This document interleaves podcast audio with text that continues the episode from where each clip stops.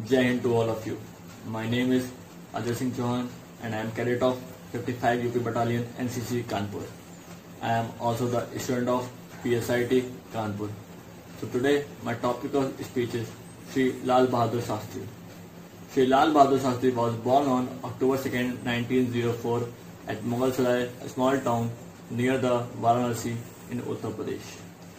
Sri Lal Bahadur Shastri and Mahatma Gandhi ji have their birth date on the same day, October 2nd. His father, Sri Vidya Prasad was a school teacher who died when Lal Bahadur Shastri was only one and a half year old. After completing his graduation from Kashi Vidyapith, he became the second Prime Minister of India after freedom. He, he led the country in Indo-Pak War in 1965 positively.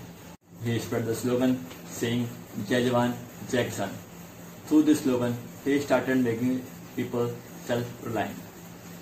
Sri Lal Bahadur Shastri ji died on 11th January 1966 in Tashkent, Uzbekistan.